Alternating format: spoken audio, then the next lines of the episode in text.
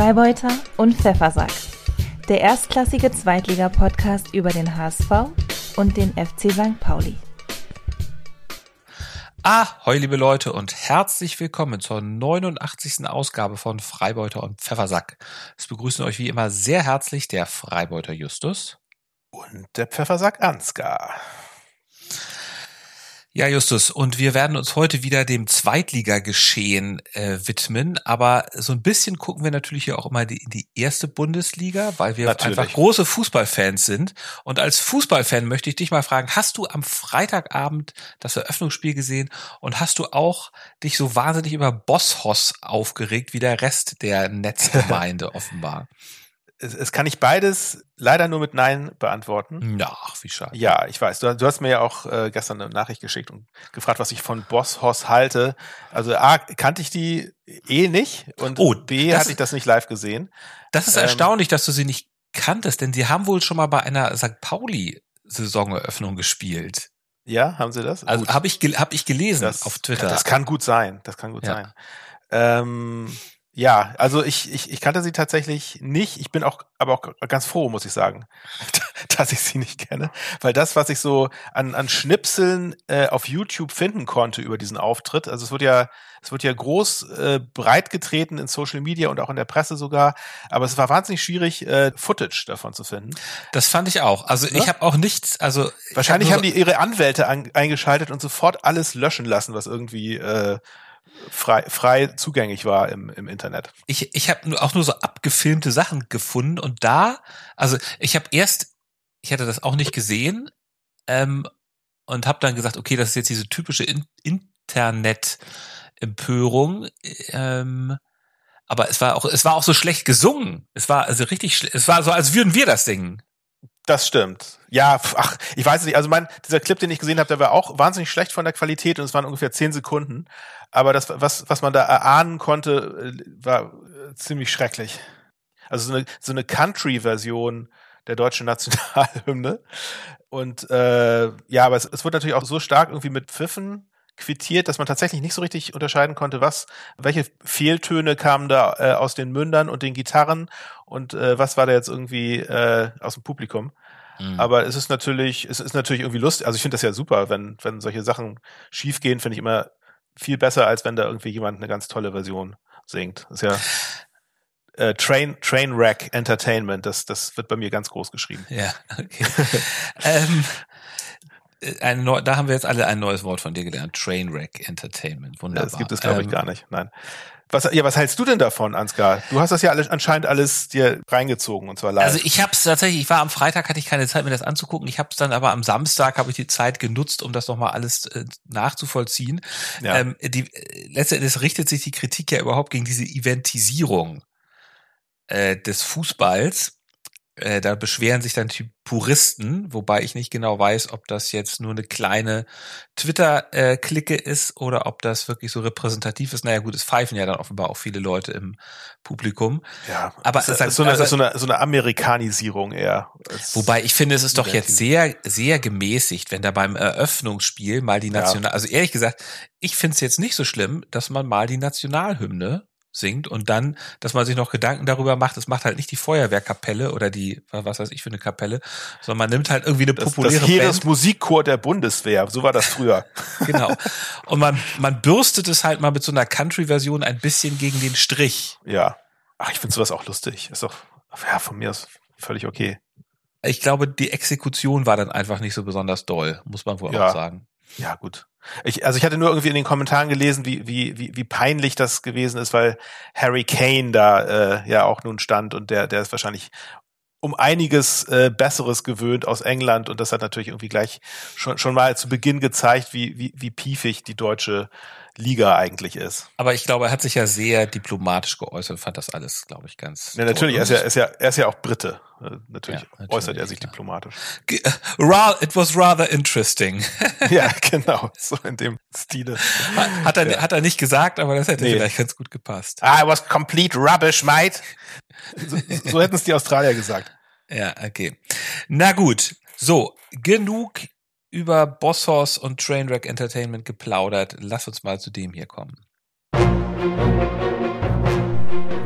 Schatz, wie war dein Wochenende? Mein Gott, Justus, du darfst natürlich anfangen, aber ich hoffe, das wird ja. nicht so langweilig wie das Spiel gestern, was du jetzt erzählst. Ich hab's, ich hab's mir tatsächlich angeguckt. Ich hatte, mhm. Ich habe mich gefreut, dass ich mal ähm, am Samstag um 13 Uhr relativ mhm. entspannt Zeit hatte. Aber du hab hast es bereut. Erste, du hast nee, bereut. Ich, habe mir die erste Halbzeit gegeben. Es war jetzt ja, es war jetzt ja kein schlechter Fußball, ja. aber es war einfach nix los. Ähm, und ich habe dann jetzt ab der zweiten Halbzeit habe ich dann auch die Konferenz mir lieber angeschaut, um noch ein bisschen mitzubekommen, was unser nächster Gegner Hannover mhm. äh, macht. Aber erzähl mal. Ja, gute Entscheidung. Ja, äh, ja, was soll ich sagen? Ich meine, es war natürlich auch ein Spiel bei 40 Grad Celsius auf dem Platz. Ne, das darf man nicht vergessen. Also es war jetzt, wir, wir hatten mit unserem mit unserer Anpfiffzeit nicht so viel Glück wie ihr. Als Abendspiel war das natürlich noch eine andere Nummer. Da konnte man auch zaubern und aufdrehen das war natürlich nicht so möglich, aber ich glaube, dass daran lag es auch gar nicht in erster Linie. Also ich, ich glaube, es waren einfach zwei Mannschaften, die sich gegenseitig durch, durch ihre soliden Abwehrketten äh, äh, egalisiert haben. Hm. So, und deswegen ist für mich auch unterm Strich das 0 zu 0 okay. Wir, wir haben die ja mal gemeinsam gesehen am Millantor. Genau. Ja. Ich weiß gar nicht mehr genau, ist das 3-1 oder sowas ausgegangen, aber das 2-1 war. 2-1 für St. Pauli, aber da stand es, also 0 zu 1 ja, relativ ja. bald und dann stand genau. es eigentlich auch schon ja, 0 zu 2. Das war dann, genau. wurde dann aber irgendwie aberkannt, das Tor. also da hatte genau. St. Pauli auch Glück. Man muss sagen, Kräuter Fürth ist schon, also ich weiß nicht, ob das jetzt für St. Pauli jetzt so eine so, nicht so ein Angstgegner ist, aber auf jeden Fall sehr ebenbürtig. Aber mhm. ich glaube auch, dass die, die sind einfach insgesamt sehr gut besetzt. Mit Gotta ist ja, ist ja super. Ne? Also so einen hätte, glaube ich, jeder. Herr Gotta. Herr. Gotta, ja. Den ja. hätte, glaube ich, jeder, jeder gern im Team.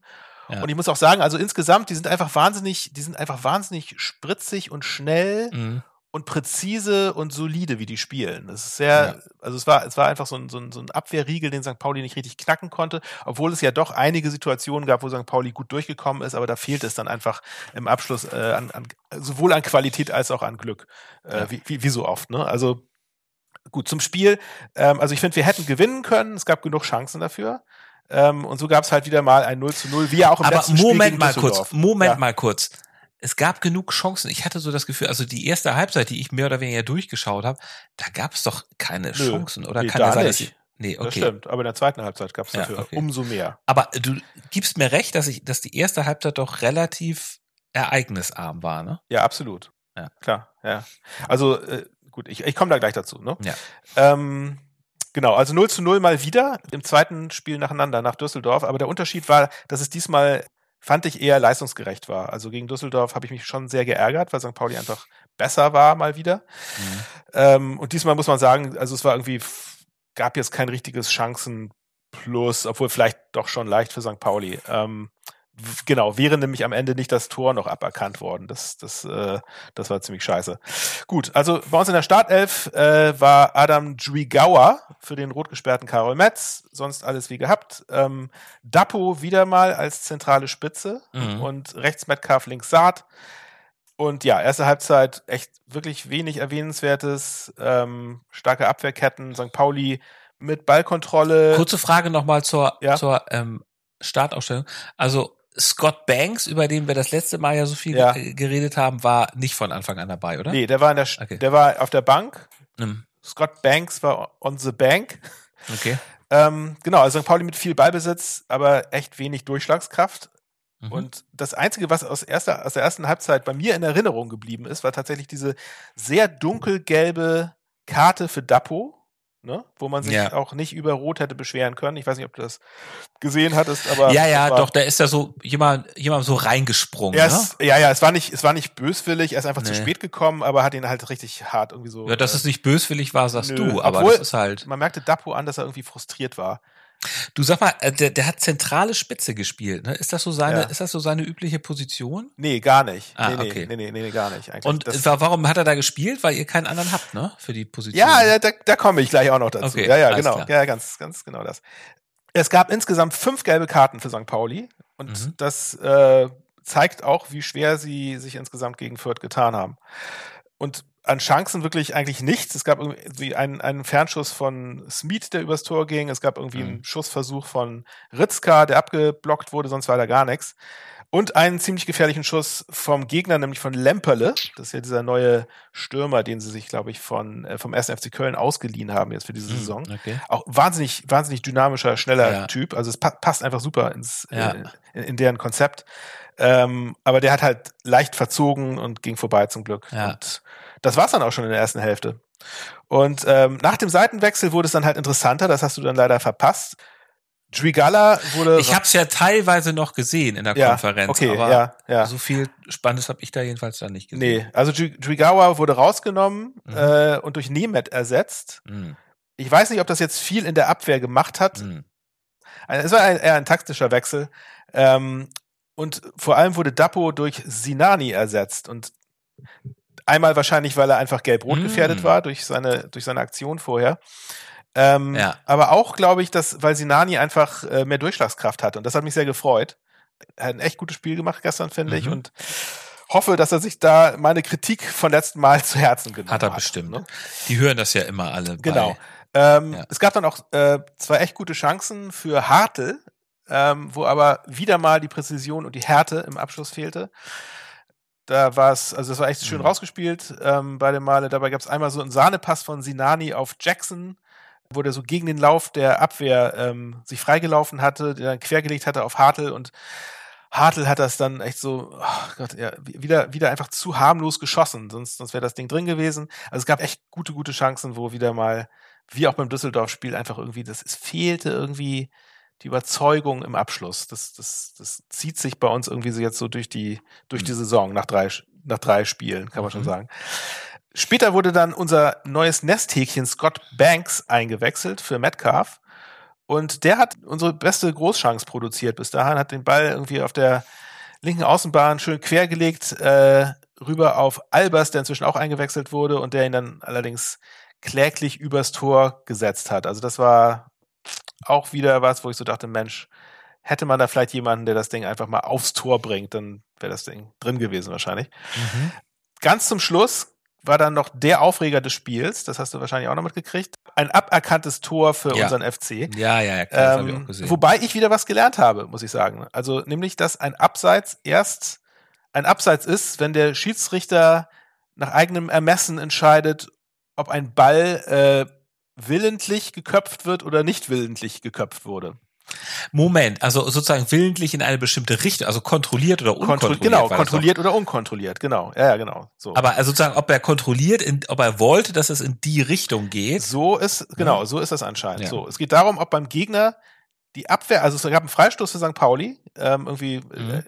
äh, also 90 plus vierte Spielminute.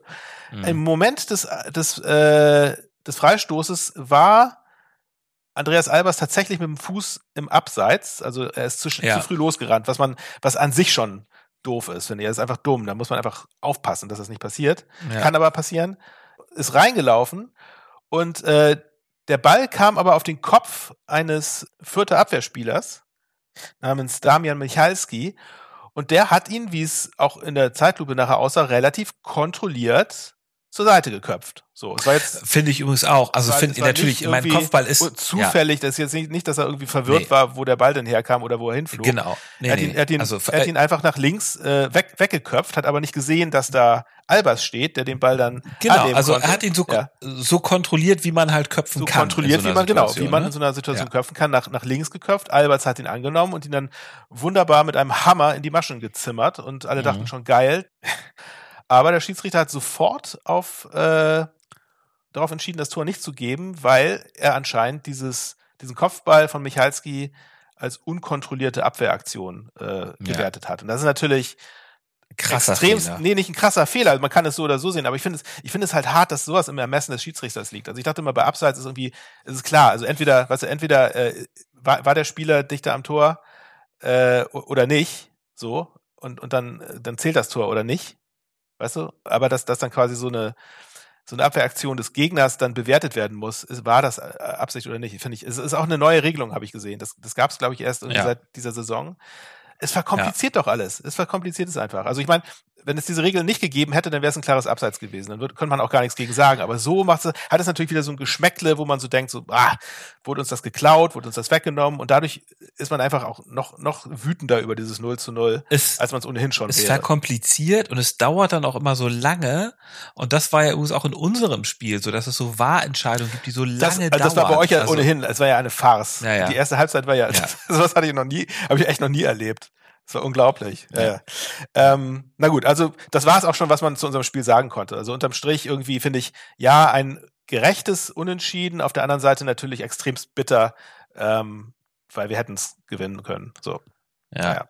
Äh, ich finde, mit einem Punkt äh, in Fürth ähm, kann man leben. Steht man nicht schlecht ja, da, kann man genau. leben. Und äh, ich habe gedacht hinterher, das sind zwei Aufstiegskandidaten, die da gespielt haben. Erweiterter Aufstiegskandidatenkreis. Enger, enger Aufstiegskandidat.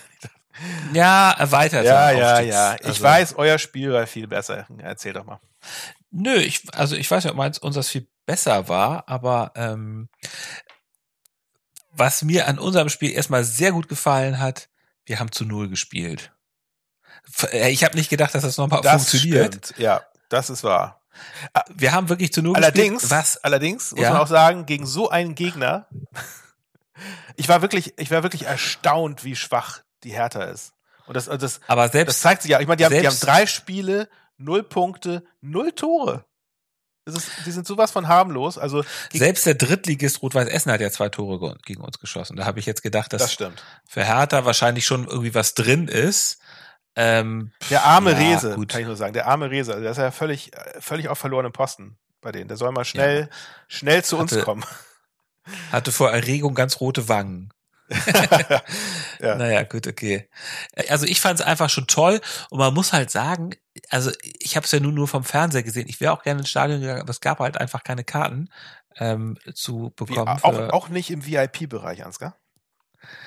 Nee, auch da nicht. Ähm, äh, und ich finde aber, man hat auch vom Fernseher das mitbekommen, was da für eine Wahnsinnsstimmung war und diese Energie, die da ist und die von diesem Publikum ausgeht und das auch wirklich über die ganze Spielzeit und auch lange vorher. Das ist einfach, ähm, das ist einfach was Besonderes. Und da. Sag mal, sag mal, Ansgar, also es vergeht wirklich kein Spieltag, wo du nicht die tolle Stimmung am, im Volksparkstadion preist. Ja. Wahrscheinlich, weil du so überrascht bist, dass es so ist, weil das ist am Millantor halt immer so. Nö, das, das muss man, es war, ich, ich erwähne nicht jedes Mal, wie geil die Stimmung war, das ist klar. Aber ich finde ich finde es lustig, wie, das, wie wichtig äh, das anscheinend dir, dir ist. Das ist Justus, zu zeigen, dass das war jetzt das zehnte Mal hintereinander ähm, ausverkauftes Haus. Und es ist ganz einfach so, ich glaube, natürlich klar, ja. also am Millantor, also ihr habt natürlich auch tolle Stimmung und es ist auch oft ausverkauft, aber es ist halt ein Unterschied, ob da 57.000 Leute sind oder halt knapp 30.000 Leute. Und das Volksparkstadion, da ist schon einfach, das ist das hat richtig Wumms und auch Toni Leisner hat im Anschluss auch gesagt, ja, da haben wir uns hier angesichts der Kulisse wohl auch ein bisschen am Anfang eingekackt. Es war so, in der Startausstellung war Reis endlich wieder nach seiner kurzen Verletzungspause wieder dabei. Ferei und Schonlau allerdings nicht. Haier war ebenfalls auf der Bank. Ähm, Jatta und Dompe aber auch mal wieder von Anfang an dabei. Und es war tatsächlich so, dass Hertha äh, in der ersten Halbzeit ganz furchtbar harmlos war. Ähm, der HSV war ja, also hatte deutlich mehr Ballbesitz und hatte dann die erste oder also das das das erste Tor fiel in der 18. Minute durch Glatzel, äh, wurde dann aber nicht gegeben, weil da war erkannt hat, dass Meffert da hauchzart im Abseits gestanden haben soll, was wohl auch stimmt, aber es war halt, naja, ähm, bisschen schade. Und dann kurz darauf faulte Toni Leistner, der Ex-HSVer, ähm, Glatzel im Strafraum. Und das war wirklich kurios, weil äh, Benisch wollte schießen. Es war, der 16er war schon leergeräumt. Ähm, Benisch hatte sich den Ball sogar, glaube ich, schon auf den Punkt gelegt oder hatte ihn jedenfalls in der Hand und war sozusagen bereit zum Elfmeter. Und dann meldete sich nochmal der War und sagte, nee, warte mal kurz hier irgendwie, äh, da, da war, da war Benisch ähm, kurz vorher äh, im, in der Anbahnung der Situation war Benisch mit der Hand am Ball. Und deswegen wurde der Elfmeter dann nicht gegeben. Also zweimal der HSV zurückgepfiffen vom vom Video Assistant Referee und auch wieder diese diese Quälerei Naja, das äh, hat natürlich Pfiffe im Stadion gegeben und äh, es besteht dann in solchen Situationen natürlich immer so ein bisschen die Gefahr, dass, dass, dass die Stimmung dann kippt, aber da sind die Hamburger wirklich ganz souverän geblieben und haben wirklich ein, in der, ich glaube, 38. Minute hat Jatta dann das 1 zu 0 geschossen. Jatta, der auch wieder einer der absoluten Leistungsträger gestern war. Ähm, ganz schön herausgespielt, so ein äh, gelupfter Pass auf ähm, Glatzel. Glatzel hat ihn dann nach rechts quergelegt auf, ähm, auf Jatta, der dann so ungefähr aus 20 Metern mit dem linken Fuß, ich wusste gar nicht, dass er das so gut kann, also sehr schön platziert, mhm. Mit links, direkt abgezogen, ja. gegen die Laufrichtung des Torwarts. Den kann man nicht besser schießen, muss ich auch sagen, ja. Nee, also wirklich, und es sah, es sah so leicht aus. Also es sah so leicht aus, war wirklich stark. Ähm, also ich, ich muss auch, ihr habt die wirklich überrollt. Ne? Also die hatten, sie hatten nicht den Hauch einer Chance, fand ich. Also ich habe auch, ich habe auch irgendwie kaum Ballbesitz für Hertha gesehen in der in der ersten Halbzeit, oder? War da irgendwann mal ein Angriff? Also ich kann mich nicht erinnern. Es war einfach so, also ja, Hertha war einfach wahnsinnig harmlos in der zweiten die Halbzeit. Waren, die waren komplett überfordert. Es war äh, es ist ja auch so, also bei Hertha, ja, ja, das ist so, also auch Toni Leisner selber und auch äh, Paul, Paul Dardai sind die eigene Mannschaft ja im Nachgang noch heftig angegangen. Mhm. Also ich hatte nur gesehen, ich hatte nur gehört, dass Dada in der Pressekonferenz gesagt hat, es wäre ein Klassenunterschied gewesen. Was es wäre genau, es war ein Klassenunterschied. Es war so ähnlich wie, wie, wie euer Relegationsspiel gegen Stuttgart. nur umgekehrt. Ja, wobei ähm, Hertha wirklich irgendwie da gar nichts. Das stimmt. Ähm, Ihr hattet ja wenigstens noch ein Tor geschossen gegen Stuttgart, aber das. Ja, also in der zweiten Halbzeit war es, da war dann Hertha, fand ich durchaus besser. Aber auch da gab es so eine Situation ungefähr um die 80. Minute herum. Da ist kein Tor draus geworden, aber das war wirklich so Tiki-Taka. Also Also Pfosten? Nee. Nee, nee, nee, nee, nee, nee, das war so 80. Minute. Da hat der Ball, da hat der HSV wirklich den Ball die haben im Mittelfeld den irgendwie hin und her gepasst und Hertha hat, die haben gar keine An Anstalten gemacht, da mal irgendwie raufzugehen. Und dann ähm, ist der, haben sie sich den Ball schön zugepasst, also wie Slalomstangen die Berliner umspielt und dann kam der Ball so ungefähr beim Elfmeterpunkt an Glatzel, dem ist er dann irgendwie so ein bisschen, ich weiß nicht, ob er weggerutscht ist oder ob er ihn bewusst auf Öztunali gespielt hat. Öztunali hat ihn dann bekommen, hat dann abgezogen und hat ihn erst über das Tor gehämmert. Mhm. Ähm, aber das wäre ein toll so. herausgespieltes Tor. Also du meinst jetzt das war also eine, eine HSV-Chance. Ich dachte, du beschreibst, wolltest jetzt die einzige ähm, härter Chance. Nee, nee, nee, nee. nee. Ich wollte einfach nur, dass das ist, das war wirklich mal so, da hat man ganz eklatant gesehen, wie, wie, wenig engagiert Hertha ja. irgendwie war und wie die sich, also wie die haben halt zugeschaut, wie der ja, HSV ja. da gespielt hat. Ich weiß hat. auch nicht, die waren wie gelähmt, ne? Also ich, man will denen ja gar nicht absprechen, dass sie nicht gekämpft hätten und es nicht versucht hätten, aber es war einfach, es fehlte an allen Ecken und Enden. Naja. Man muss ja sagen, die Mannschaft ist ja offenbar nicht so ganz noch nicht ganz komplett. Ähm, es wurde ja auch immer wieder dann von Dardai, von Paul Dardai das Transferfenster, mhm.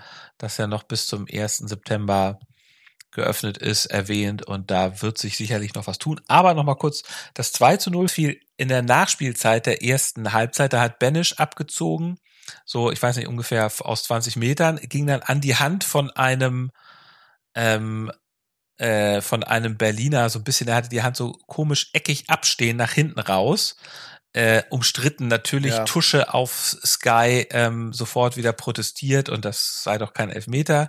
Naja, kann man so und so sehen. Da fiel es mal so ein bisschen ja. für den HSV aus. Also ich finde das ähm, auch, äh, achso, Entschuldige, ich, ich darf dich ja nicht unterbrechen. Es gab dann, es gab dann Elfmeter für den HSV. Benesch hat dann sich den Ball hingelegt und hat ihn auch, äh, naja, hast du es gesehen, wie er den Elfmeter geschossen hat? Ja, aber ich sag jetzt nichts dazu. Und er hat den ähm, wirklich relativ schwach, so ziemlich in die Mitte, äh, da wo der Torwart eigentlich stand, hingeschossen. Und ähm, da der Torwart aber nach äh, rechts gesprungen war, äh, ging der dann rein und es stand 2 zu 0 für den HSV. Und es war eigentlich zur Halbzeit klar, dass das äh, ein sicheres Ding wird für den HSV. Ähm, in der zweiten Halbzeit war Berlin dann deutlich besser, ähm, mehr dagegen gehalten, äh, aber so richtig Chancen kamen für sie auch nicht raus und dann hat tatsächlich irgendwie, als es schon klar war, in der 82. Minute Glatzel noch auf 3 zu 0 gestellt. Ähm, sehr schöner Pass in die Tiefe von, ich weiß nicht mehr genau, wer das war. Ach, ich glaube Jatta, genau. Sehr schöner Ball, langer Ball von Jatta. Ähm, Königsdörfer hat ihn dann mitgenommen und hat ihn dann einmal quergelegt, nicht besonders gut, aber schön quergelegt auf, ähm, auf Glatzel, der dann da in reingeschoben hat, vorbei am Torwart. Und dann war das Ding fertig. Und der HSV war Tabellenführer. Ja. Okay, dann kommen wir jetzt zu dem hier. Man of the Match. Na, wer ist denn dein Man of the Match? Soll ich sagen? Ja. Mein Man of the Match ist Scott Banks. Banksy. Ähm, obwohl er zwar nur eine halbe Stunde bei uns gespielt hat, aber ich fand, äh, sein Auftritt war echt sehr vielversprechend, hatte gleich ein paar schöne Aktionen, inklusive dieser, dieser Flanke. Und das macht mir Hoffnung, ähm, dass er tatsächlich eine direkte Hilfe sein kann, obwohl er nur aus der vierten englischen Liga kommt. Ja. Mein Man of the Match ist nicht etwa Benesch, der sicherlich ähm, mit Glatzel zusammen der beste Mann auf dem Platz war. Aber mich hat besonders gefreut, wie engagiert Miro Muheim diesmal nach vorne und nach hinten gespielt hat. Miro Muheim hat mal wieder gezeigt, dass er genau der richtige Mann ist, äh, um aus der zweiten äh, Reihe sowohl mit links als auch mit rechts gute Schüsse abzufeuern. Ähm, und ähm, deswegen ist Miro Muheim mein Man of the Match. Viel kritisiert von HSV-Fans. Aber ich finde, gestern hat er wirklich äh, gezeigt, warum Tim Walter an ihm festhält. Sehr schön. Gut, dann kommen wir jetzt zu dem. Die goldene Ananas geht an. Bei mir ist die goldene Ananas, dass Dapo auf der Neuner-Position spielen muss. Da hatten wir ja vorhin schon einmal kurz drüber gesprochen, weil ich finde, das funktioniert halt einfach überhaupt nicht. Ähm, man hat auch gesehen, dass er sich da irgendwie unwohl fühlt. Er war genervt. Seine ganze Geschwindigkeit und Stärke hat er eben halt auf der, auf der Außenbahn äh, als Flügelspieler und das äh, ist ihm genommen worden. Ich habe auch nachgelesen und anscheinend ist er, auch als er damals ähm, von den Wanderers zu St. Pauli gekommen ist, unglücklich gewesen mit seiner Positionierung als äh, Neuner im Team und hatte sich Besserung erhofft, als er zu St. Pauli gekommen ist. Und er wurde ja auch als Flügelspieler geholt. Jetzt ist er allerdings wieder genau auf der gleichen Position gelandet und fühlt sich da anscheinend unwohl. Und das ist natürlich nicht ideal. Und ähm, das bringt mich dann nämlich zum eigentlichen Thema äh, für die goldene Ananas, nämlich, dass wir es anscheinend wieder nicht hinkriegen, einen passablen Neuner zu verpflichten und dadurch solche Aktionen oder beziehungsweise Hürzler solche Aktionen machen muss mit, mit Dapo, was jetzt irgendwie, finde ich, gescheitert ist. Dabei habt ihr doch genug Kohle von Medic. Ja, keine Ahnung, wofür die noch eingesetzt wird. Wir haben natürlich Kohle, aber wahrscheinlich auch nicht, wir haben jetzt auch keinen, keinen Kühne, der uns mal eben 20 Mille äh, hinstellt. Naja, gut, aber ihr habt doch drei, ihr habt doch drei Millionen bekommen wir haben, für ja, Medic. Ja, das stimmt, aber wer weiß, wie viel wir davon wieder investieren können. Ähm, keine Ahnung. Also ich habe ich hab gelesen, dass es tatsächlich Plan ist, dass es nicht äh, direkt wieder investiert wird, weil es ähm, äh, unter anderem investiert in Digitalisierung. Das kann sein, ja. Ähm, aber trotzdem, glaubst du denn, dass man noch einen Stürmer verpflichten wird? Die, genau, also egal jetzt, äh, wohin diese drei Millionen investiert werden, ich, also ich glaube, wir brauchen einfach, es ist einfach Bedarf da, wir brauchen einfach einen jemanden, der ein Knipser ist. So, das äh, war ja vor ein, genau einem Jahr, war ja genau das gleiche Thema auch schon. Und da wurde nicht gehandelt von Bornemann ich hoffe mal, dass da noch irgendwas passiert. Auf der anderen Seite ist das Transferfenster halt jetzt auch äh, nicht mehr so lange offen und man muss natürlich auch gucken, was der Markt hergibt. Äh, auf der anderen Seite scheint St. Pauli ja sehr gut zu sein mit seinem Scouting auch außerhalb äh, Deutschlands und außerhalb der, der zu erwartenden Gefilde. Insofern hoffe ich doch sehr, dass sie da noch irgendjemanden holen, der vielleicht da so ein bisschen mehr Gefahr ausstrahlt. Äh, also Al Albers ist neu. Albers ist Albers, neu. ja, genau. Gekommen, Albers oder? kam ja von Regensburg zu uns, genau. Albers. Also ein Däne. Also ein, ein, dänischer Stürmer, sehr sympathischer Typ.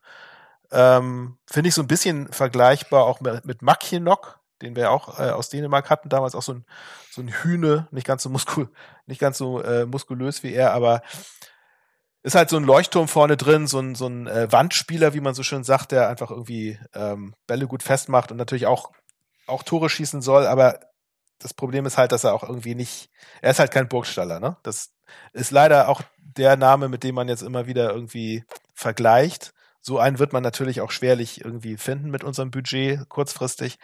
Aber eigentlich brauchen wir so jemanden. Wir brauchen einen, der einfach wie Glatzel bei euch, wie, wie ähm, auch andere Teams solche Spieler haben, die einfach irgendwie ihr Tor machen pro Spiel. Und das, das fehlt uns halt gerade ganz extrem. Deswegen hoffe ich, hoffe ich, dass äh, da reagiert wird und dass das erkannt worden ist. Meine goldene Ananas ähm, hat nicht direkt was mit der zweiten Bundesliga zu tun, aber ich, äh, ich habe mir Paul Dada nochmal äh, genau angeguckt. Das ist ja ein kurioser Typ, der in jedem Fall eine Bereicherung ist. Ähm, äh, der hat mich so ein bisschen daran erinnert, dass ich kürzlich Ted Lasso gesehen habe, die dritte Staffel. Hast du die auch gesehen, zufälligerweise? Ich habe die auch gesehen, ja. Und wie fandst du sie? Ja, fand ich gut. Fand ich gut. Die dritte Staffel fandst du gut? Ich fand, ja, ich fand's, ich, also ich fand nichts so gut wie die erste Staffel. Die zweite war schon ein bisschen ein Abfall, fand ich. Also ich fand die ich fand dritte die, dann äh, ähnlich. Also ich fand die dritte Staffel absolut goldene Ananas würdig. Wirklich? Richtig, natürlich hat es immer noch so eine gewisse Qualität, es ist irgendwie Apple TV, ähm, aber erstmal, also es hat mich, es entspricht nicht so meinem äh, Serienkonsumverhalten, dass äh, eine einzelne Folge dann über eine Stunde dauert. So, das war schon mal anders als in den ersten beiden mhm. Staffeln, wo die äh, Folgen relativ kurz waren. Ähm, und ich finde, die waren diese ganze Story, da war so viel, war so viel Sinnloses dabei. Weißt du, dieser Ausflug nach nach Amsterdam. Ja. Ich fand, das war so, das hat so, da ist, das war alles so Wohlfühl-TV, das war alles so schön und geschmeidig, so schöne Bilder, so ein bisschen so eine angedeutete Liebesgeschichte hier und ja. da. Aber es ist diese ursprüngliche Idee bei Ted Lasso, äh, dass da jemand kommt, der überhaupt keine Ahnung vom Fußball hat. Ähm, das, das darum tritt Hintergrund. Ja, das, das war. Darum ging es irgendwie gar nicht mehr. Und ich fand es wirklich nach dem, was ich jetzt erwartet habe und da gemessen daran, wie großartig die erste Staffel war und die zweite mit Einschränkung auch noch, ja. war die dritte Staffel wirklich sehr, sehr schwach. Und deswegen geht meine goldene Ananas an die Serie, an die dritte Staffel von. Ach so, ich dachte, das geht an Dardai. Ja, nee, also Paul Dardai hat mich so ein bisschen einfach nochmal so äh, an, an Ted Lasso erinnert. Ach so, das war eine Überleitung. Ja, ja. okay, gut. Ja, es, soll, es sollte eine Überleitung ja, okay, werden. Ja. Das wäre nicht so ganz rübergekommen. Nee. Ja, okay. Das, ja, das kann man so sehen. Aber damit ist die, Se aber die Serie ist jetzt ja wohl auch vorbei. Es wird ja wohl keine vierte Staffel geben. Ja, das ist lang, ist lang mir auch jetzt inzwischen. Jetzt, das, das Konzept war schon in der ersten, in der ersten Staffel gut erklärt. Da brauchte man das andere nicht. Der Walter der Woche. Ich habe keinen, aber du bestimmt. Also ich hatte auf in sozialen Medien mal die Leute gefragt, mit wem sie lieber ein Bier trinken gehen würden und über Fußball fachsimpeln würden, mit Paul Dardai und oder mit Tim Walter, weil ich finde, hm. Dardai ist ja eigentlich so ein so ein sehr kumpelhafter Typ. Ähm, ich hatte auch die ersten Antworten gelesen und da war es ziemlich klar äh, für Dardai ausgefallen. Also auf Twitter, das, ich glaube, du hast die Sachen auf YouTube gelesen. Nee, auf Twitter. Äh, auf Twitter. Ach so. Also auf Twitter war, ähm, habe ich eine Abstimmung gemacht und da war die Quote am Ende irgendwie so 83 Prozent für Tim Walter. Ja gut, das ist auch die HSV-Bubble natürlich. Genau, das ist, das liegt glaube ich so ein bisschen an der HSV-Bubble. Ähm, klar, aber ich habe eigentlich gedacht, also ich finde, Paul Dada ist schon so ein Kumpeltyp, äh, mit dem man gerne Bier trinken geht, obwohl mich haben dann auch viele Leute darauf hingewiesen, er hat ja selber schon erzählt, dass er lieber Rotwein trinkt als Bier. Mhm. Ähm, naja, jedenfalls fand ich das äh, ganz interessant, diese beiden Trainer mal nebeneinander so zu sehen. Ja. Äh, Paldada erzählt aber deutlich, äh, also schwafelt deutlich weniger rum als Tim Walter, sondern es wird nochmal konkreter, was so ähm, die einzelnen Spieler angeht und was die Taktik angeht. Ähm, aber offenbar verstehen sie sich beide ja ganz gut. Aber Tim Walter hat auch wieder ein schönes Beispiel dafür geliefert, dass er sich wirklich von Journalisten überhaupt nichts in den Mund legen lässt und dass er wirklich ähm, praktisch jede Frage irgendwie abblockt. Und zwar war es, kam es nach dem Spiel dazu, dass er ähm, mit, äh, mit Ferro äh, zusammen sich noch gefreut hat über das Spiel. Und es war wohl eigentlich ziemlich offensichtlich, dass sie sich darüber freuen, dass sie mal zu Null gespielt haben. Und darauf wollte, das wollte, darauf hat ihn auf der Pressekonferenz jemand angesprochen. Ähm, und da sagte Tim Walter, nein, nein, wir haben nur das Geburtstagslied für, für ähm, Oma Medjed geplant, der an dem Tag, glaube ich, 18 geworden ist. So, und das war. Das ist einer, einer eurer Nachwuchsspieler. Genau, kommt vom FC Süderelbe, ist jetzt beim HSV, hatte auch, hatte auch in dem Spiel einen Kurzeinsatz wurde in der Nachspielzeit ah, ja. noch gebracht. Ähm, ja. Genau. Okay. Ja. Und es war aber so ein Beispiel dafür, wie Tim Walter sich wirklich auf gar nichts einlässt, was die Journalisten ihm irgendwie in den Mund ja, legen ja, wollen. Äh, und da versucht immer keine Zitate zu liefern und sich dann auch manchmal ein bisschen zu etwas äh, kühnen Sachen versteigt. Naja. Obwohl er sich ja jetzt irgendwie äh, bei so einem Interview in Elf Freunde war das, glaube ich, relativ offen gegeben hat. Ne? Ah, okay. Hast du das mitgekriegt? Das ist interessant. Also er, da, er, nee, ich, das war ja in der ich, Presse, ich, dass, dass er da tiefe Einblicke gegeben hat in sein Seelenleben, nämlich dass er irgendwie fast hingeschmissen hätte nach der letzten oh. Saison. Hast du das mitgekriegt? Oh, wow. Nee, aber ich hatte, ich hatte nur gehört, dass da irgendwas mit ihm über ihn in Elf Freunde war. Ich ja, habe ja. noch nicht rausgefunden, was. Das ist in der aktuellen Ausgabe? Das ist, glaube ich, ja, ja. Also ich habe jetzt auch nicht äh, konkret gelesen, also ich habe jetzt die, diese, diesen Artikel nicht gelesen, ich habe nur Überschriften gelesen zu diesem Thema und da war es wohl so, dass er sagte, ähm, nach dem wieder verpassten Aufstieg hätte er mit, der, mit dem Gedanken gespielt, irgendwie von sich aus hinzuschmeißen, weil er natürlich, wie es ja auch richtig ist, seine, seine eigenen vollmundigen Versprechen nicht einhalten konnte. Mit von wegen, wir spielen nächste Saison in der ersten Liga etc. Und er wollte beim HSV hinschmeißen oder generell als Trainer? Nein, beim HSV. Na gut. Ja. Und dann doch, dann doch lieber in die Premier League gehen. Ja, genau. Ja, na gut, ja, das ist ja, ähm, ja, okay, das, das muss ich in dem Fall mal lesen. So, und dann kommen wir mal zu dem hier. Hört's aber herzlich.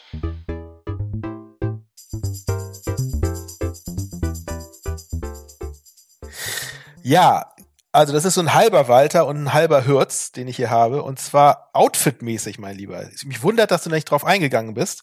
Hat es dich nicht gefreut, dass Tim Walter wieder Ach, mit kurzen Hosen ja, am Spielfeldrand stand? Ja, das habe ich ja gestern sogar getwittert. Natürlich, ja, klar. Habe hab ich jetzt tatsächlich einfach vergessen zu erwähnen. Ja. Ähm, ich habe es aber, es ist mir sofort aufgefallen. Deswegen ich erwähne direkt ich es. getwittert. Ja. Und es ist ähm, natürlich, selbstverständlich, es, es, es konnte nur gut werden, habe ich mir in dem Moment gedacht weil nämlich outfitmäßig habe ich mal verglichen.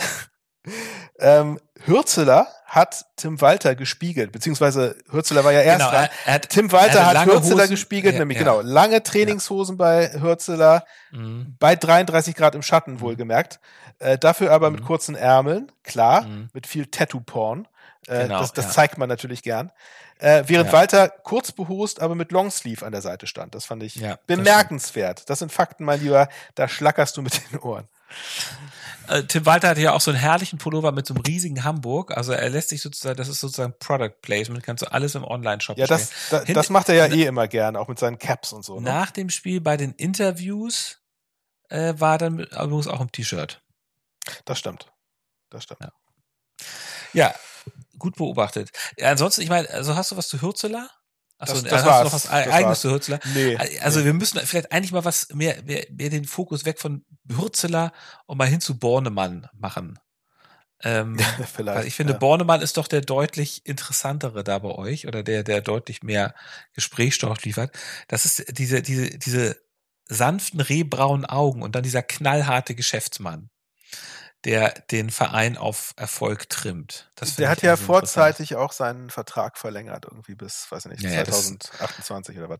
Ähm, der ist knallhart und eiskalt. Ja, ich meine, er macht ja seinen Job an sich gut, aber, aber im Moment muss man schon sagen, äh, bitte nochmal, also ein, einen musst du uns noch liefern, dann bin ich, bin ich auch happy.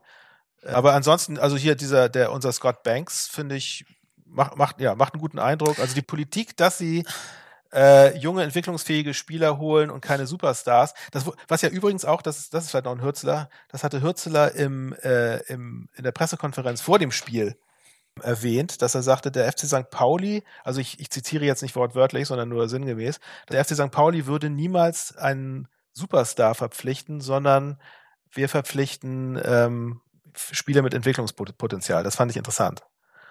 Weil das natürlich schon irgendwie sich widerspiegelt in der Einkaufspolitik des Vereins. Auf der anderen Seite finde ich das krass, dass man das so offen zugibt, weil, also ich, also ich würde schon ganz gern auch mal einen etablierten Star beim FC St. Pauli sehen. Also zum Beispiel jetzt, ich hätte nichts dagegen, wenn sie sich jetzt nochmal so einen Burgstaller holen würden. Da, da, das, kann, das kann auch nicht wirklich schlecht für den Verein sein. Ich weiß nicht, warum man das so, äh, so offen äh, so kommunizieren muss, dass man irgendwie dagegen ist, irgendwelche Stars zu holen. Naja, das, ob du, wenn du einen Star in der Mannschaft hast, dann veränderst du natürlich auch so ein bisschen die Teamdynamik, ne? Ja, es kann ja trotzdem ein Star sein, der total äh, der total kollegial, nett und, und ohne Star-Allüren ist. Aber ich, also mit Star meine ich jetzt jemanden, der einfach irgendwie etabliert zum, zur, zur Creme de la Creme der zweiten Liga gehört. Ähm, das kann ja trotzdem ein feiner Kerl sein, der jetzt das Gefüge nicht auseinanderreißt. Aber muss man jetzt tatsächlich irgendwie sagen, es muss immer irgendwie jemand sein, äh, ein, ein No-Name sein, der irgendwie sich erst noch äh, entwickeln muss. Finde ich, finde ich auch ein bisschen komisch. Ist, ist aber wirklich so, ne? Also war auch schon lang, lange vor Bornemann beim, bei St. Pauli immer schon so. Also Burgstaller war da vielleicht mal eine von wenigen Ausnahmen. Mhm. Aber es gab nie so richtigen Star oder wie man auch immer das nennt, so einen herausragenden Spieler, ganz selten. Ich meine, Jackson Irvine hat sich ja zu einem ge gemacht, finde ich, so ein bisschen, was so die Präsenz. Ja, total. Also der, also der, genau, der ist ja, also der ist ja ein Paradebeispiel, obwohl der, also entwicklungsfähig, also der war wahrscheinlich schon, ich meine, der war ja schon australischer Nationalspieler, der war ja schon äh, weit entwickelt, aber der hat sich natürlich als jemand im Pup, den wirklich in Deutschland niemand auf der Liste hatte, den wir geholt haben und der wirklich wie die Faust aufs Auge passte. Ne? Das, also da, das bestätigt ja diese, diese Transferpolitik schon irgendwie. Also er war kein, kein Star in dem Sinne. Gut, also äh, interessant zu beobachten, aber ja, vielleicht, vielleicht machen wir auch noch eine Bornemann-Kategorie als Ersatz, wenn es keinen Hürz gibt. Finde ich gut. Dann kommen wir mal zu dem hier. Die Spitze des Spieltags. Yes. Ähm, und zwar ist es nicht wirklich eine Spitze des Spieltags, sondern eher so eine Spitze der, äh, der Spielwoche. Und zwar hast du ja vielleicht mitgekriegt, dass äh, im DFB-Pokal der Frauen sowohl der FC ja, St. Pauli ja. als auch der HSV die zweite Runde erreicht haben. Das Und wäre auch meine Spitze. Dass es eine. Auslosung gab, dass es zu einem Stadtderby kommt. Und zwar mhm, St. Pauli ja. mit Heimrecht gegen den HSV, was schon mal super geil ist. Und jetzt wurde tatsächlich auch noch entschieden, dass das Pokalderby am Millantor ausgetragen wird. Von wem wurde das eigentlich entschieden? Vom DFB oder von der Stadt. Das mhm. weiß ich nicht, wer da. Aber, warum wird sowas nicht vorher, äh, also warum ist das nicht in der Verlosung, wie, wie bei jedem normalen anderen Ding auch drin? Also normalerweise lost du ja aus und dann ja. ist die erstgenannte Mannschaft die Heimmannschaft. Nee, das, nee, das wurde ja ausgelöst, also es wurde ausgelöst, dass der FC St. Pauli die Heimmannschaft ist gegen den HSV. Also. Aber wo sie mhm. jetzt spielen, also das war vorher, vorher spielen die ja, glaube ich, auf der Adolf Jäger Kampfbahn, weil es einfach von, von der Zuschauerzahl her nicht so Ach attraktiv so, ah, ist. Okay. Ja. Aber in diesem Fall haben sie es jetzt tatsächlich ins Millantor mhm. gelegt, weil das wahrscheinlich ein sehr, sehr großes Ferninteresse hat. Ich würde da auch gern hingehen. Also wenn es da Tickets gibt, ich bin dabei. Das Spiel ist, äh, glaube ich, irgendwie am, am Wochenende 9. 9. bis 11. Äh, September, also relativ bald. Ah, okay. Da bin ich nicht in der Stadt an dem Wochenende ausnahmsweise mal, aber ich habe das tatsächlich gesehen. Ähm, ich hatte es auf Instagram auch gesehen, dass St. Pauli das annonciert hatte, diese Paarung. Allerdings stand da nicht, wann das Spiel stattfindet. Aber ja. dann ist es da. Ja, ja, also das, das finde ich echt super. Klar, ja. da wird es sicherlich annähernd Full House geben. Da wird es hoch hergehen. Sie, sie, da, wahrscheinlich, wahrscheinlich, eine, eine, wahrscheinlich wird es sogar einen, einen Zuschauerrekord für die, für die, äh, für die Frauenliga geben, also für den DFB-Pokal der Frauen. Da gab es, glaube ich, nämlich noch nie. Also wenn das Haus ausverkauft ist, 30.000 ist dann anscheinend, wäre dann ein Rekord. Ich würde mal sagen, da kommen 20.000. Das wird nicht ausverkauft sein, da kommen, aber 20.000 kommen bestimmt. Ja. Ähm, weißt du übrigens, apropos Frauenpokal, weißt du, welches Spiel gerade hier parallel läuft, während wir hier so äh, freundschaftlich miteinander schnacken?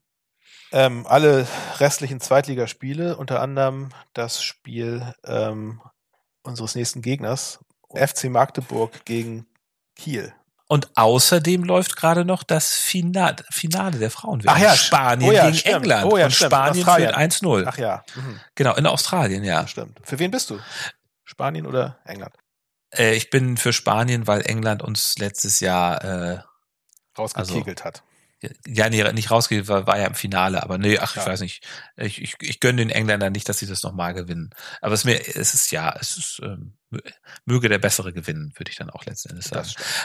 Hast du denn als Halb-Australier so einen Blick darüber, wie die WM da so in Australien wahrgenommen wird? Die Matildas heißen sie ja. Ja, also da war ein Riesenhype, was, was ja cool ist. Schade, dass sie dann ausgeschieden sind gegen England Mhm. ja im Halbfinale. Ja. Ähm, 1 zu 3, glaube ich, war's. Aber ähm, nee, das, das habe ich auf jeden Fall verfolgt. Also da die ähm, meine meine Australien Bubble war hat ständig irgendwie Fotos aus dem Stadion gepostet. Also sind in Sydney anscheinend sehr sehr viele meiner Freunde sind da auch ins Stadion gegangen und haben das haben die Frauen unterstützt. Interessant aber, also ich hatte, ich hatte sowohl Australien-Fans als auch zum Beispiel ähm, Ko- Kolumbianer, die auch zu meinen Freunden zählen, äh, die, die beim Kolumbien-Spiel gegen die deutsche Nationalelf natürlich sehr aktiv waren und ähm, da habe ich mich auch so ein bisschen natürlich dann doch mitgefreut, dass äh, die sich wenigstens äh, freuen konnten. Hm. Ja. Jackson Irvine ist auch äh, übrigens ja auch großer Matildas-Fan und der hat, glaube ich, sogar am Mittwoch, als, als äh, Austra die australischen Frauen, als die Matildas gegen England ausgeschieden sind, hat er, glaube ich, sogar das Training verpasst, um dieses Spiel Oh. live mitverfolgen zu können. Hat er das Training geschwänzt oder äh, hat er sich eine Entschuldigung schreiben Nee, ich glaube, das, also das, das wussten alle, dass er Australier ist und gerne dieses Spiel gucken wollte. Deswegen hat er da, glaube ich, Okay, äh, war, war Hürzeler da wahrscheinlich gnädig, nehme ich mal an. gut. Ach so, ich, ich habe übrigens auch noch, also ich habe noch noch eine Spitze des Spieltags, Ja. weil du ja keine keine hinkriegst. Äh, äh, und zwar Ja, weißt du, we- weißt du, was ich eigentlich als Spitze des Spieltags sagen wollte? Ja. Dass die Stimmung im Volksparkstadion war. ja, das Abend. ja genau. Das ist Aber ich, ich wollte jetzt nicht noch mehr Öl ins Feuer hier gießen. nee, nee. Ja, das also es muss es muss auch wirklich jedes Mal erwähnt werden, sonst bin ich der Böse in Zukunft. Ähm, nee, und zwar das St. Pauli, also es ist eine Negativspitze, und zwar das St. Pauli, äh, wohl anscheinend offizieller unrühmlicher Tabellenführer Ja, bei Das, bei, ja, bei, bei Karte. Karten in der zweiten Liga Ja. ist. Nicht, nicht bei roten, aber insgesamt bei Karten. Und zwar, äh, also gelb-rote und rote. 99 Platzverweise haben sie inzwischen äh, auf, äh, vor, vorzuweisen.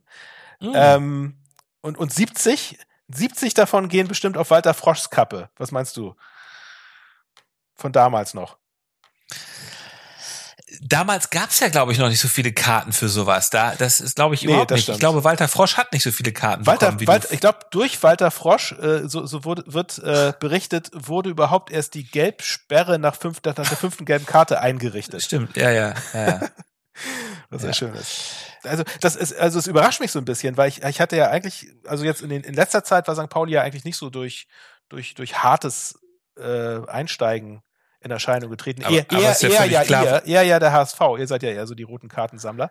Aber über die Eben. gesamte, über die gesamte Vereinslaufbahn betrachtet oder in der Ja. die zweite Liga ist es dann tatsächlich so, weil St. Pauli ja wirklich früher eher so eine Holzer-Mannschaft war. Ich, ich erinnere mich gerne an Schlindwein, der ja irgendwie auch Anfang der 90er ist, er war auch kein Kind von, von traurigen Eltern, der hat sich eigentlich regelmäßig die Karten abgeholt, auch die roten.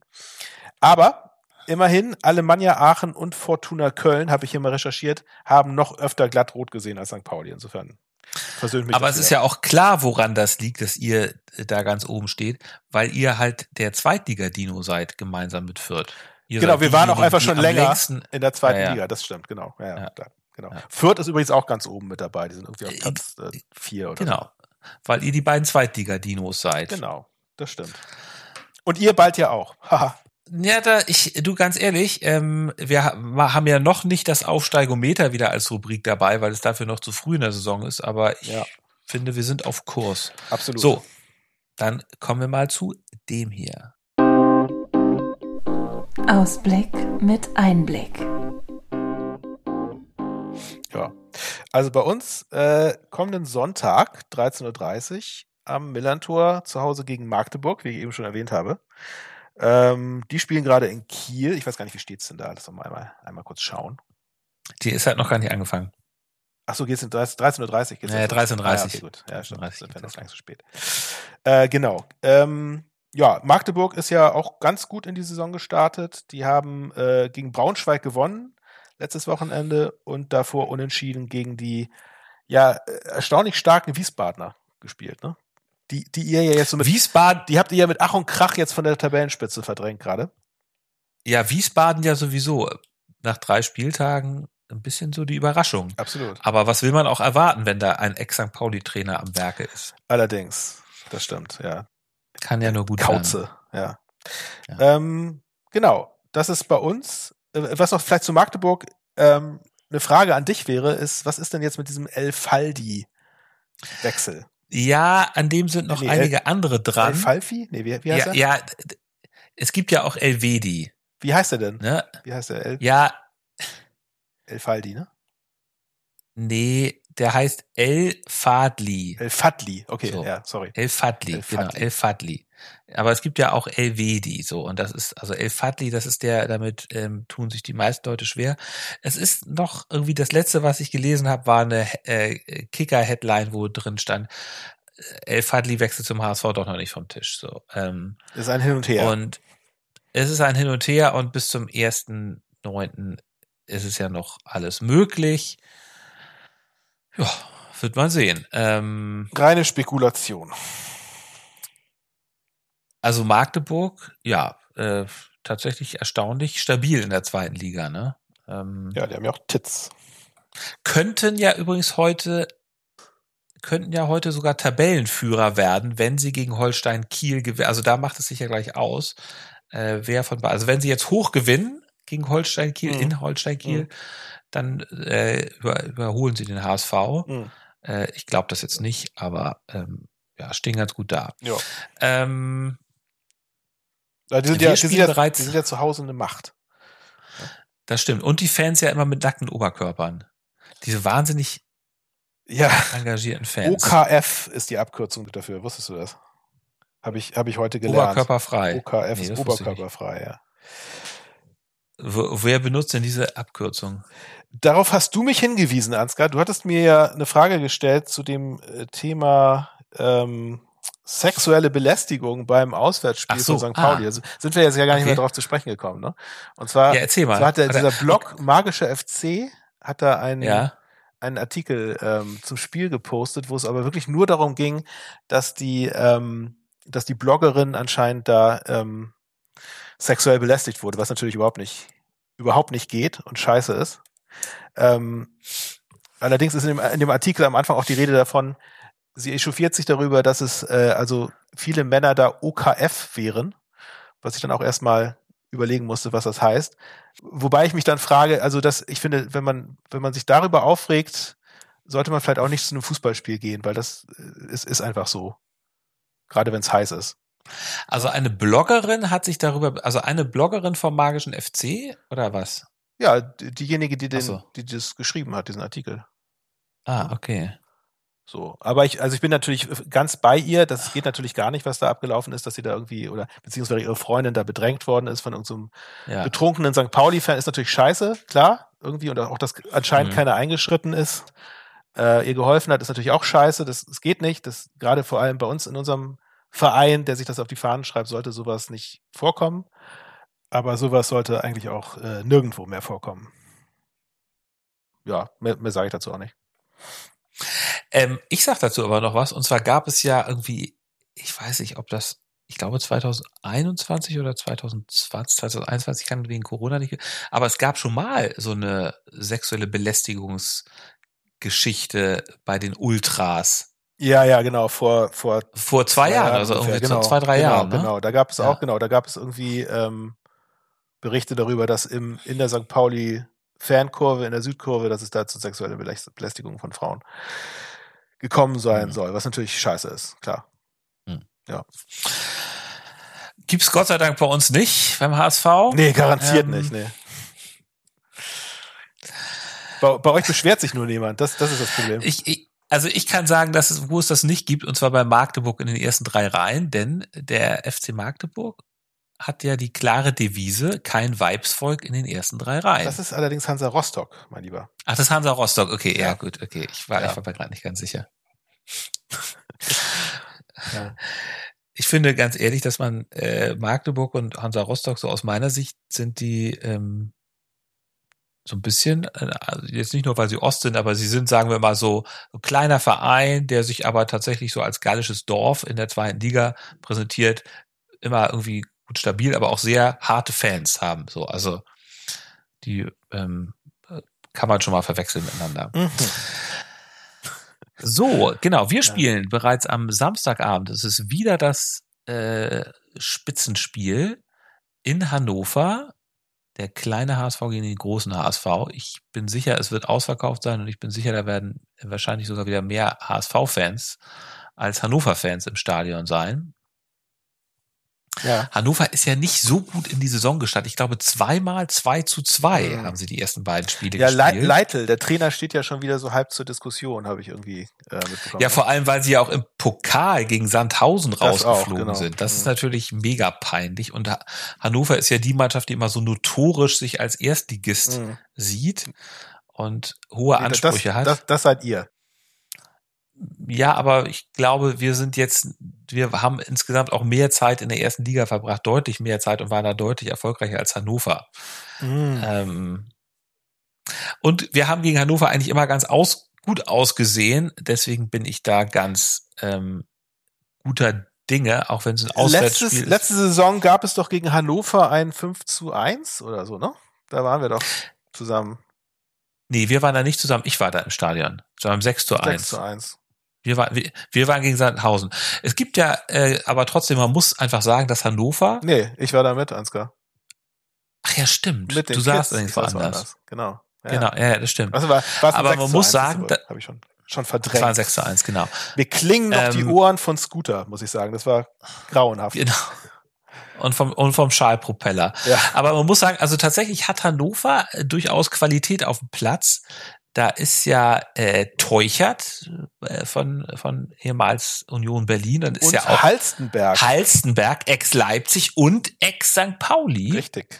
Ja. Und Schaub, der ja auch mal kurze Zeit beim HSV war. Also die haben durchaus, ich weiß jetzt nicht genau, was der Kader da wert ist, aber äh, die sind nicht schlecht und gehen mit einem gewissen Anspruch rein.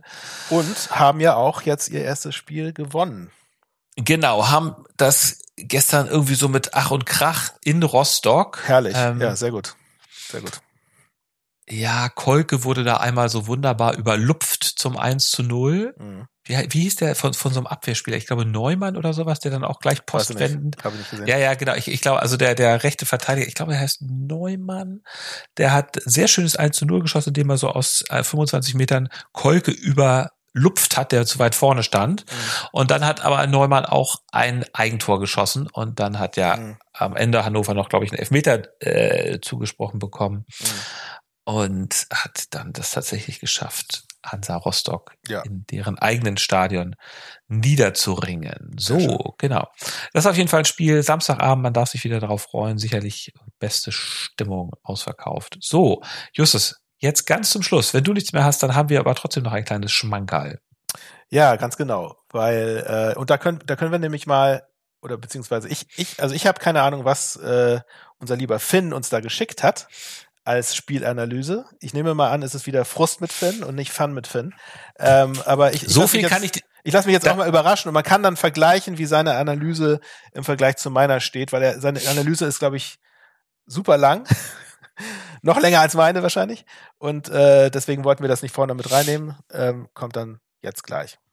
Genau, da kann ich dir schon mal, also das kann ich dir schon mal sagen, es ist auf jeden Fall Frust mit Finn und wir haben es mal ja. bewusst nicht so gemacht. Nur ich habe mir das angehört und wir wollten mal nicht, dass du das vorher weißt, damit die Hörer einfach mal vergleichen können, mhm.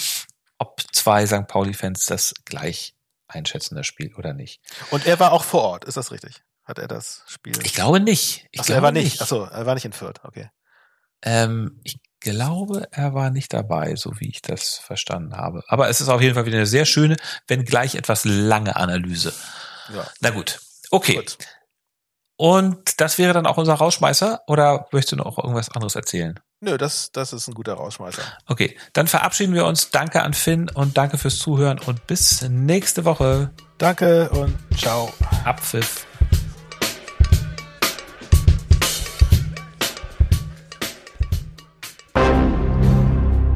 Frust mit Finn. Moin und herzlich willkommen zu einer neuen Folge Frust mit Finn. Ja, man soll ja immer mit dem Positiven, mit dem Guten anfangen. Und das tue ich mal damit, dass wir weiterhin ungeschlagen sind im dritten Spiel und weiterhin nur ein Gegentor kassiert haben, somit eine sehr, sehr stabile Abwehr haben. Dann hört es aber auch relativ schnell schon auf. Ähm, ja, das heutige Spiel könnte den Namen tragen Stürmer, Ausrufezeichen, Fragezeichen. Das ist einfach ähm, das große Ding gerade. Wir brauchen einen Stürmer. Ähm, es ist kein äh, David Otto, der es nicht geschafft hat. Äh, es ist kein Jojo Eggestein, der es nicht schaffen wird. Ich denke mal, äh, dass der gerade äh, auf dem Absprung steht. Es ist auch kein Andreas Albers, den wir geholt haben. Ähm, es muss vorne jemand drinnen stehen, der die Bälle zugespielt bekommt, der sie nur noch reinballern muss oder reinköpfen muss. Ähm, da können die Seiten so gut besetzt sein. Ein Elias Saad hat mir super gefallen heute wieder. Der ist ähm, super in seinem äh, Formhoch gerade. Und ähm, auch ein Dapo Afolayan ähm, macht immer super Spiele und macht ordentlich Alarm auf der Seite. Aber ähm, die Flügelspieler alleine können es nicht reißen. Äh, wenn du dann so spielst wie heute und dir haufenweise gelben Karten abholst, deswegen auch der Frust, ähm, dann kannst du so ein Spiel einfach nicht gewinnen. Ähm, fünf gelbe Karten sind deutlich, deutlich zu viel. Und deswegen ähm, ist es auch äh, sehr, sehr traurig, dass die bei so einem Spiel, bei so einem tiefstehenden Gegner, der wirklich Fünferkette, Viererkette gespielt hat, ähm, dann einfach nichts mehr einfällt. Weil wenn du oben mitspielen willst, wenn du aufsteigen willst, musst du auch gegen solche Gegner ankommen, musst du gegen solche Gegner kreative Ideen haben. Und das können nicht nur die Flügelspieler machen, das kann nicht nur ein äh, Saliakas machen. Da ähm, müssen alle anderen auch mithelfen und da muss auch ein äh, Stoßstürmer mithelfen. So, und auch die zweite Garde hat mir super gefallen, als wir dann äh, vorne ähm, einmal alle drei ausgewechselt haben, als wir unseren neuen Scott Banks, unseren neuen Schotten eingewechselt haben. Der hat ordentlich Alarm gemacht, da war in der Schlussphase nochmal richtig Stimmung drin. Und äh, auch ähm, unser neuer ähm, Spieler Daniel Sinani hat mir super gefallen. Äh, das ist nochmal was anderes. Also auf den Außen sind wir echt super besetzt und können uns da echt nicht beklagen, aber wir brauchen einen neuen Stürmer. Wenn wir was reißen wollen, brauchen wir einen neuen Stürmer. Es kann nicht angehen, dass wir ab der 70. Minute, wie letztes Spiel auch schon gegen Düsseldorf, mit den Flanken anfangen und hoffen, dass da irgendein Kopfballabnehmer in der Mitte wartet. Ähm, nein, also äh, das war eindeutig zu wenig. Ich bin sehr enttäuscht von der Leistung heute. Ich habe mir da viel mehr erhofft. Das sah gegen Delmhorst richtig gut aus, wobei man das schwer vergleichen kann. Ähm, da muss mehr kommen, da muss viel, viel mehr kommen. Äh, nächstes Spiel zu Hause gegen Magdeburg. Ähm, ich bin gespannt, aber ansonsten Stürmer, Leute. Stürmer.